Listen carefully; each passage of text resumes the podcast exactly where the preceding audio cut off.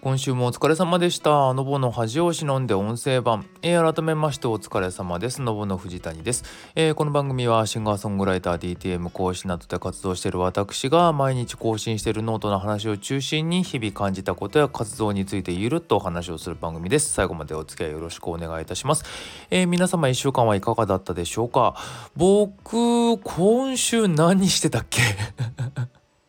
記憶がない。なんかあのー、制作をねいろいろしてた記憶はある。えっ、ー、とね先週効果音のお仕事で結構集中してた1週間だったんですよね。でそれが一応一区切りついたので別のことやるぜって言ってって自分のあの3月にリリースする予定の曲を結構進めたりとかそういった形のことをやってたんですよね。でちょっとあのギターをねあの去年買ったじゃないですか新しいやつ。でそれでこう結構できる曲の幅が増えたので今度はギターの音とかねそういうのをいろいろ良くしたいなと思って試したりとかっていうのをやってたりしたかな。うんそんな感じでしたね。うん特に体調を崩すこともなくあのあれ雪降ったの今週だっけ？なんかもう忘れてしまったけどまあその辺のお話はねあのノートの内容にも書いてるのでとっとと進めていきましょうっていう感じかな。はい本題に入っていこうと思います。でえっと2月の5かな？4? の、えーと、ノートの 2, 個2期からやっていきましょう。え、ー、との前に、えーと、前回が49回目今回50回目ということでいよいよまた新たな節目？っていうのかしら。もうそんなにやってるんだね。次がねこの先次はじゃあ何、まあ、まず60目指しましょうかね。で気が付いたら100になり200になりってできたらいいですけど。っていう感じでございますね。はい。でえっ、ー、とねこの日の日記はねあの詐欺にあったよってあの前回年末にこうかんあのしょうもない詐欺にあったっていうのでこう2回書いてたやつの3回目ちょっと動きがあったので書きましたっていうあの PayPay を使った詐欺だったので調査するっつって PayPay 止め止められてたんですよ。なのでしばらくずっと現金払いのみの生活を続けていたんですけどあの PayPay の方からあの連絡が来ましてであの慎重に審査を行った結果あの保証はできないっていうまあそうでしょうねっていう回答が来たっていう。しかもそのなんか慎重に捜査を慎重に審査を行った結果とか言ってんだけど結局理由がなんか自分で捜査したでしょっていうようなもう最初からそれ言ってんじゃんっていうさ。なんかなんて言うんですかね。あのー、まあまあまあそうでしょうけどもっていう感じのやつだったんですけど。で何て言うんだろうね。あのー、まあずっとペペも使えなかったしさこう何て言うのいろいろ不便なね思いをさせられながらもこうモヤモヤしてたのが、まあ、決着がついたっていうすっきりした気持ちとさあとはあれ何て言うのあのー、やっぱりこう言葉にされるとイラッとするよねっていう。そうだろうなとは思ってたけどさっていうやつでこう何て言うんですかね。まあちょっとどうしようもねえよなと思いながらほんと。まあ自分が悪いんだけどね。で一番悪いのは絶対向こうなんだけどさ。ただまあねいろいろタイミングとか間が悪かったってやつですかねっていう感じ。まあその分働くしかねえべなっていう感じですかね。頑張ろう。っていうお話でした。今だからあの PayPay の方はこれなんですけどもう一個銀行の方そのゆうちょに振り込んだこう明らかにこう売却されたねあの詐欺用口座としてこう振り込まされた銀ゆうちょの方か。の調査っていうのもあってそっちの方もまあねどうなのか分かんないけどとりあえず調査中ってことなので回答待ちですわなっていう感じですね。うーん。もやっとするっていう感じでした。はい次。2月の5日の日。記あこれあれだ。詐欺にあったようなやつに日付入れ忘れてんだ。俺なんか違和感あるなと思ったら。日付入れようじゃ。えー、っとはい。これで OK はい。ちょっと今編集しました。次。2月の5の日記ですね。2月の5の日記。えー、っとね2月の5の日記を今開くよ。ちょっと待ってね。はい、そう言いながら10年以上経ったって。雪が降ったんですよ。そうそうそうそう。この日雪が降ったの。であのちょうど用事があって普段ねなかなかこうそういう時って家にこもるんですけどこの日はちょっと出かけなきゃいけない用事があってさえーと、お昼ぐらいに家出たんですけど家出たぐらいは雨だったんだけど新宿に用事があって新宿着いたぐらいにはもう雪に変わり始めててで用事が終わって帰るぜっつって2時ちょい前ぐらいに帰ったのかな。でその時にはまだ白くはないんだけどこうちょっとあ積も積もり始めてんなっていうぐらいの感じ。あの気抜くとちょっとあの靴の裏にこう雪が溜まって滑りそうになるぐらいになっててさ。で何ですか。もうそこからは出ないって決めてたからこう帰り際に夜ご飯とかいろいろ買い込んでもう家出ないってしてたんですけど夜中さ雷鳴ったんだよね。だから雪雪の時にさ雷ってさあった？なんか記憶がないんだよね。雪と雷がこう合わせ技っていうのは。だからなんだこの天気って思いながらさちょっと夜中怖かったんですけどこんなことってあるんだと思いながら。で僕はもう何て言うんですかね雪が降ったからってさ全然楽しくなくてさ。ほらあの何て言うの？道にさ残ってさ動きにくくなるじゃないですか。特に車とかがさ多く通るところはさ踏み潰したりさ車の熱でさ溶けるんだけどさ端っこに雪たまるでしょ。だから歩いてる時って結構危なかったりするんだよね。だからあんま好きじゃなくってさもうなんだろう雪だウェイなんて思う気持ちはもうとうの昔になくなっているんですけど。ただあのなんだろうなスノーウィンタースポーツ自体は別に嫌いじゃなくて興味はすごいあるんですよ。つってもあの子供の頃にスキー場連れてってもらったとかあとはね学生時代にそういうスキー合宿みたいなのがあってさ一回だけスキー行ったことがあるぐらいでさ実際何？行ったことはほとんどないんですけどそれはあの何？あんまあんま周りにそういうウィンタースポーツやる仲間がいないっていうのもあったりとかまああのねあのまあ金銭的な部分だったりとかやっぱりそれより家でやりたいことがあるみたいなのが多かったからなんだけどさスノボはねちょっとやってみたいんだよなって言いながらもうもう10年以上経ったってこれ書いたけど多分20年以上経っててね 結局行かないんだっていう感じですがいつか生きてるうちに行くことがあるんでしょうか？っていう感じ。次2月の6の日記ですねまだ間に合うあのトピアっていうですねあのカラオケ配信アプリというかそのアバター音楽配信アプリって今書いてんのかな？その顔出しじゃなくってアバターを作ってですねそのアバ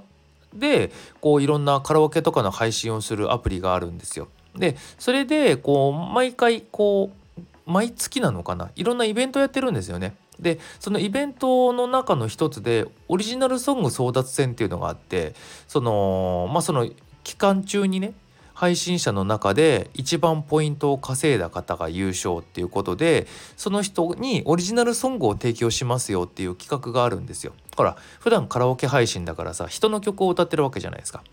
でそこでこうその人のオリジナルのねその人だけの曲っていうのを作りますよっていうのの作る側としてあのまた参加させていただくことになりました。去年やったのかな確か。であの今回で2回目なんですけど。で期間としては2月の28から3月5日のイベント期間の中でそういったあのね優勝した方に対して提供するっていうものをやりましたのでもしあのご興味がある方がいたらねあのトピア参加していただいてまだアカウントない方もアカウント作ってねすぐに参加できると思いますのでやってもらえたらなと思うんですけどもこれさ本当優勝した方なんですよ。で優勝するのが誰かって分かんないじゃない。それこそ男性かもしれないし女性かもしれないし。で優勝した方がどういった声の方とかどういったこう趣向の方なのかっていうのも分かんなくてさ。そのまず優勝者が決まったら優勝者決まりました。この方です。でその方とこうでトピアのその運営の方とさ一緒に打ち合わせをするんですよ。って時にさこういう感じの曲がいいですって言われるのがさ自分の得意分野かどうかとか何にも分かんないんだよね。だから本当にどんな要望が来るのかが分かんないっていう結構ドキドキだったりするんだけどさ。あの前回はまあねそれでもこう作らせていただいた曲が比較的好評というかあのいいね感想をいただくことが多かったので今回もまたやりたいなということでね頑張ろうと思いますのでね是非是非実際にねできたらねあの YouTube とかでも公開されたりとかあのー、サブスクでもねそのトピアさんがトピアレコードっていうのを立ち上げててそのそっちでも配信されてたりするのでね聞くことは全然できますのでよかったら聞いていただけたらなと思います。まあまだ作ってないのでねどんな風になるか自分でも分かんないんだけどあのちゃんと楽しんでいただけるようなものにしようと思ってますので是非是非という感じです。次2月の7日。避難所としてっていうやつですね。あのー、なんかね朝からツイッターが賑やかだなと思ったんですけどあのブルースカイっていう SNS をご存知でしょうか？あのもともとツイッターを作った人があの新たに作った SNS なんですよ。そのツイッターをね売却したじゃないですか。で売却した後にそのブルースカイっていうあの SNS を作ってたんですよ。でその時は招待制っていうのもあったりとか、まあ、ツイッターがどんどんひどいものになっていくっていうのは見ながらもかといった新しい SNS 作ってもねと思ってよくその招待招待のなんだっけえーと、招待コードかな？がありますよかったら招待しますよっていうツイートとかも結構見てたんだけどあのわざわざ招待してもらってまでやるものじゃないよなと思ってたのであのスルーしてたんですけどなんかその招待制がじゃなくなったと要は誰でもアカウント作れるようになったよっていう風に変わったらしくってでまあいろんな方がちらほら作ってたんだよね。でただあの別に SNS ってさいろんな問題あるじゃないですか。あのねひどい人たちが集まったりとかさ偏ったこう意見で固まったりとかさそれこそ人が死んだりとかさいろんなことが起きてるじゃないですか。でああいうさなんかストレスとか問題ってさ結局 SNS というものと人との付き合い方の問題であってプラットフォームが変わったからっつってそこが解消するものではないよなって思ってたりするんですよ僕の場合。なのであのねあれこれ増やしてもって思ってたんだけどで特にあれじゃんその例えば招待今まではさ招待制でさ人を選んでいたものがさ自分がこう入れるようになったってことはさ自分以外の人も当然入れるようになったわけじゃないですか。なのでそういう何て言うの？迷惑をかけそうな人だったりとかさこういろいろ問題があるような人とかもいつでも入れるようになってしまったってことだからさそのね綺麗な水も濁っていくよねっていうふうに思ってたんですよ。なのでどうしようかなと思ってたんだけどあのアカウントだけでも作っとこうかなと思って。特にこうそこを積極的に使うかっていうのは微妙なんですけど今のところ。ほらあっちもこっちも。特にツイッターでもなんかつぶやくことがなくなってるぐらいなのでその他のところで何かやるかなっつったらどうだろうなと思ったんだけどその結局あの ID とかが早いもん勝ちじゃないですか。なのであの意外にノボっているらしくってさあの本当にすぐ取られちゃったりするんですよ。ノボを使おうとすると。なのでとりあえずあの実際これアカウント作ったんだけどさ作った時も僕が使いたいノボは使えなくなってたからね。もう取られてたから。だからまあ早めに取っといてよかったなと思って。でいずれ何かあった時にさそっち行くってこともできるし今も結構さっき積極的に使ってる方はいるのであの投稿はしてないけど見てたりはするのでね。なのでその辺をね考えた時にこう何て言うの？まああって困るもんでもないかなとか思って。うん、っていうので作ってみたら意外にあの古き良きツイッターの状態が結構維持されてて良かったんですけどあの居心地はとても良いかもしれない。なんか変な人今んとこいないしまあフォロワーとかが少ないからってなるんだけどね。そう変な人とかいないし変な動きとかないしあのー、だから今のところはあ比較的あの古き良きツイッターが見れてていいかもって思ってるんですけどこれがね今後どういう風に変わっていくのかなっていう怖さはある。変わっていかなきゃいいなとは思ってるんですけど。なのでねあのもしよろしければ興味のある方いらっしゃればあの検索していただいてフォローとかしていただけると嬉しいかもしれない。うん。特に今のところ書き込んでないけどいずれなんかそっちの方がメインになるかもしれない。わからないけど。っていう感じでございます。次。えっ、と8日2月の8、えー、進むしかないしねっていう。あの諦めるってね実はとても大事なことなのかもって思ったんです。なんか諦めないっていうのはあの僕の中での一つのテーマ。まあ諦めないっていうか、まあ、最後まで立ってる立ってるものの勝ちっていうのをずっと思っていて。であのー、諦めないってっていうところと結構そこは僕の中ではイコールだったりしたんだけどその諦めるって大事なことなのかもってふと思ったんですよ。よくね僕がこう見ているテレビ番組がありまして、まあ、トーク番組なんですけどでそのトーク番組ってね結構そういう例えば諦めたこととか、まあ、教訓とかその自分がこう知ったあのしなんだろうなあのその世界でねお仕事してることによってこう気づいたこととかそういうのをこうトークテーマにトークすることがあるんですけど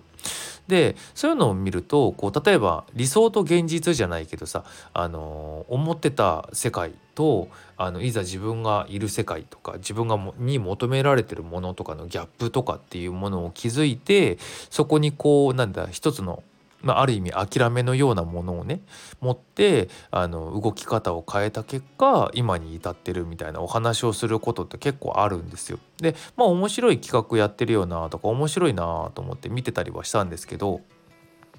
その諦めるってすごく大事なことなのかもなってなんか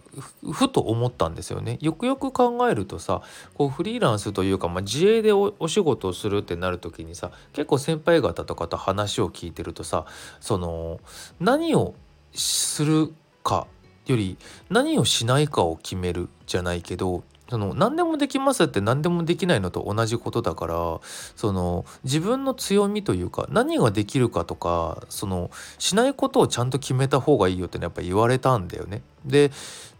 結構やっぱり何て言うんだろうなそれって難しかったりとかさあの悩むんですよね。やっぱりこうでそれって何でかっていうとさ自分に何ができて何ができないかが分かってなかったりっていうのも実はあるんですよ。なのであのやりたいと思っても結局求められなきゃ求められてないってことだしとかさあのやってみた結果できなかったってこととかも結構あったりするんだよね。っていう時にあ自分はこれはできないんだなとかこれは求められてないんだなって言ってさそぎ落としていくんですよやれることをこうどんどん。そうするとなんかそれって言い換えると諦めるってことだったりもするじゃないですか。このこれをやる。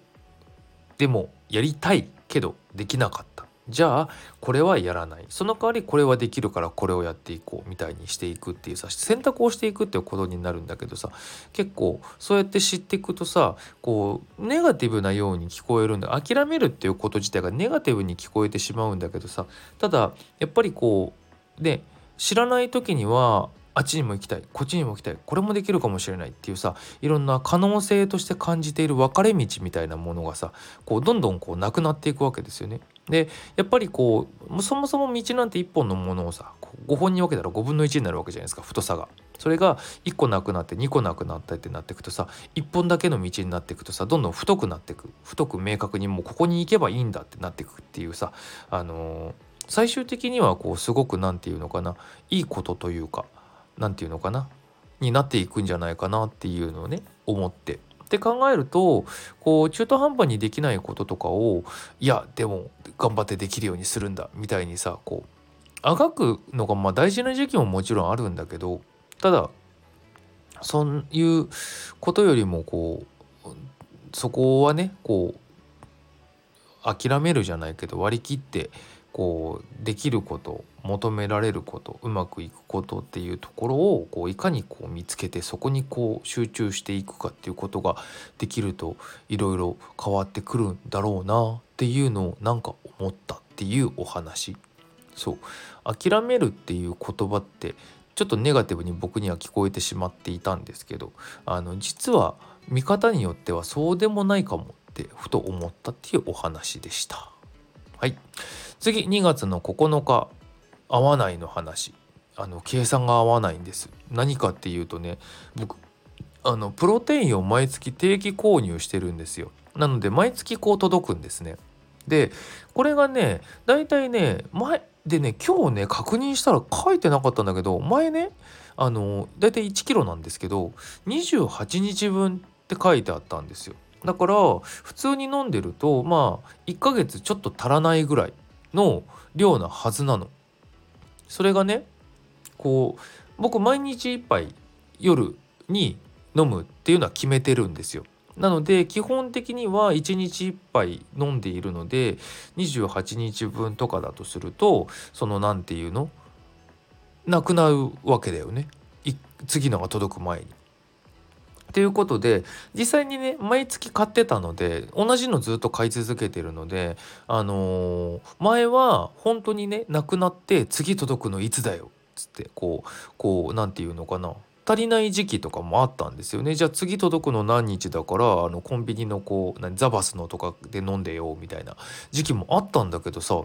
なんか最近追いつかないんだよねその全然飲み続けてんですよ今でも。ただその例えば出かけてたとかなんかそういった関係でねちょっと何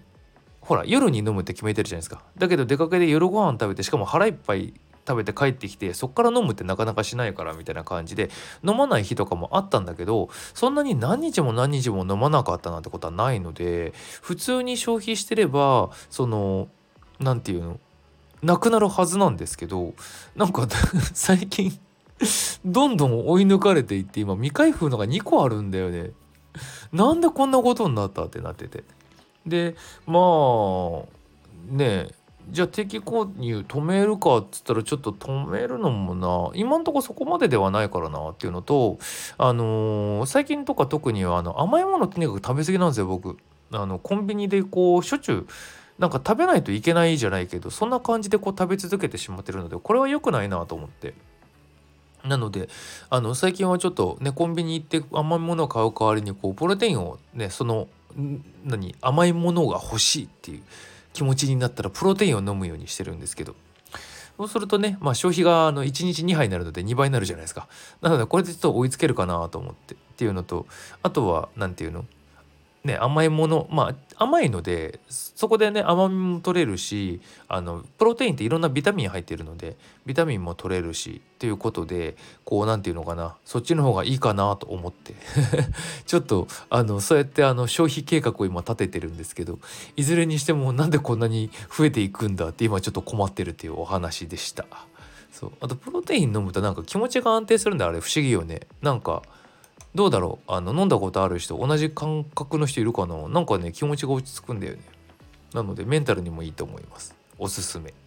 はい。ということで今日はサクッと進んでますね。次最後2月の10日の日記でございます。こんなところでもの話。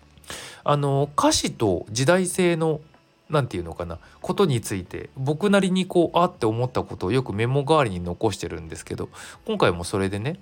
であのよく僕言ってるんですけどあのサビだけを弾き語った動画をね今 YouTube のショートとインスタとあと TikTok に上げてるんですよ同じやつを。であのー、この間ね雪が降ったって言ったじゃん。で雪が降った次の日にそのユニコーンっていうバンドがね、まあ、今もいるんですけどあのかなり昔にいたんですけどそのバンドのね「雪が降る街」っていう曲を歌ったんですよ。でそのね歌詞がねあれって思ったのがあのサビがね見慣れた街に今年も雪が降るっていう歌詞から始まるんだけどその歌詞の中であと何日かで今年も終わるけどっていう歌詞があるんですよ。で大体これリリースされたのが92年頃なのね。で年末に雪が降ってたってことなんだよねそのしかも印象的な歌詞にするぐらいの雪が。で今って12月頃って年末雪降らないわけじゃないけど例えばねさっき話したさ積もって交通機関がこう麻痺するじゃないけどそういうなんか歌詞にするほど印象的にこうすごくしっかり降るってほぼほぼないじゃん。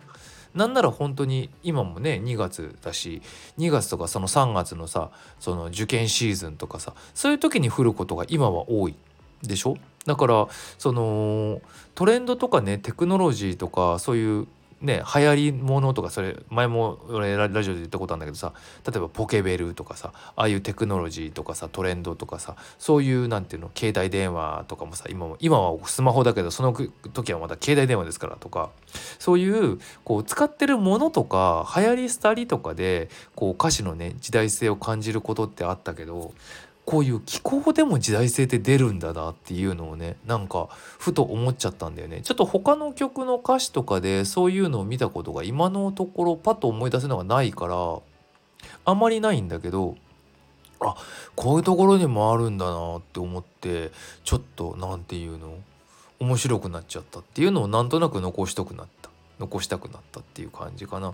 だから雪っていうさ例えばそう季節を表すワードとかさそういうのあってもさその世代によって思い出す時期とかが違うってことでしょ？とか今なんか四季もどんどんさうっすらこう境目が曖昧になってきてるからさそのうちそういう四季とかをさ表現してもさ伝わらないっていうことが起こるんだろうなっていうのをふと思ったんだよね。っていうのをさ書いた後にさ92年ってどれぐらい前だっけ？ってなんとなく数えてみたら30年ぐらい前になるのね。怖いよね。でも30年でそんだけ変わるんだなって思った。3ね30年ですよ。どれぐらいからだっけな？でも年末じゃなくて年明けぐらいに雪が降るようになったの。結構前。でもなんかこの話をしてもさ意外に同世代の人ってピンとくる人いないんだよね。なんかいつもあのなんだかんだでこう何？年が明けて2月とかに雪降るからねってよく言うんだけどさみんななんか変なリアクションいつもされるんだよね。あれなんだろうと思って全然伝わんないんだよなっていうのをいつも思っていたっていうやつとね。なんかなんていうの？えっ、ー、と弾き語り動画をさ去年の28とか9ぐらいかな。からなんか思いつきで始めてさ今毎日1本あげてるんですよ。でなんかねここ最近ね TikTok だけなんですけどちょっと動きが変わっててなんかね YouTube とかインスタってそんなに動きが大きく変わることないんですよ。インスタはあんまりフォロワーさん以外のところに広がっていくことがなくってで YouTube は YouTube のショートはなんかあの動画によってこう300とかポンってこう再生数が上がることもあるんだけどあのそうじゃない時もあってでなんか法則性があるのかと思ったらあんまりなさそうであの、土日祝の方が伸びるのかなと思ったら意外に平日でも同じぐらい伸びる時もあるしあの、いまいち分かんない。でリアクションはそんなにない。で TikTok がなんかここ最近急にあの再生数はそんなに増えないんだけどあの変わらないんだけど「いいね」の数が極端に変わり始めて「いいね」をつのつく数がね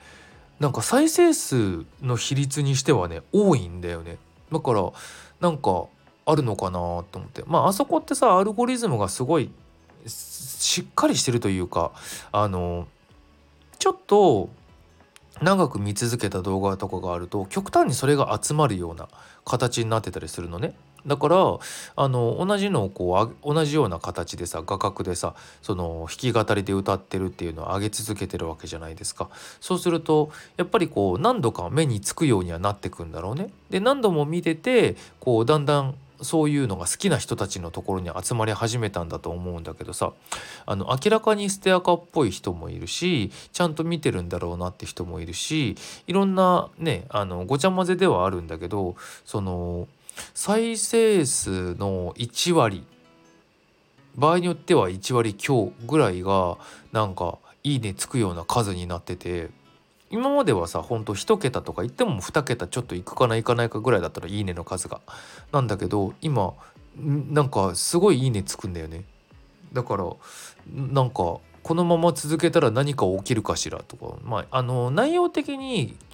何万ってバズるようなものではないのでそういうことは絶対ないと思うんだけど。ただあのリアクションがすごい何て言うの？変わってきてるから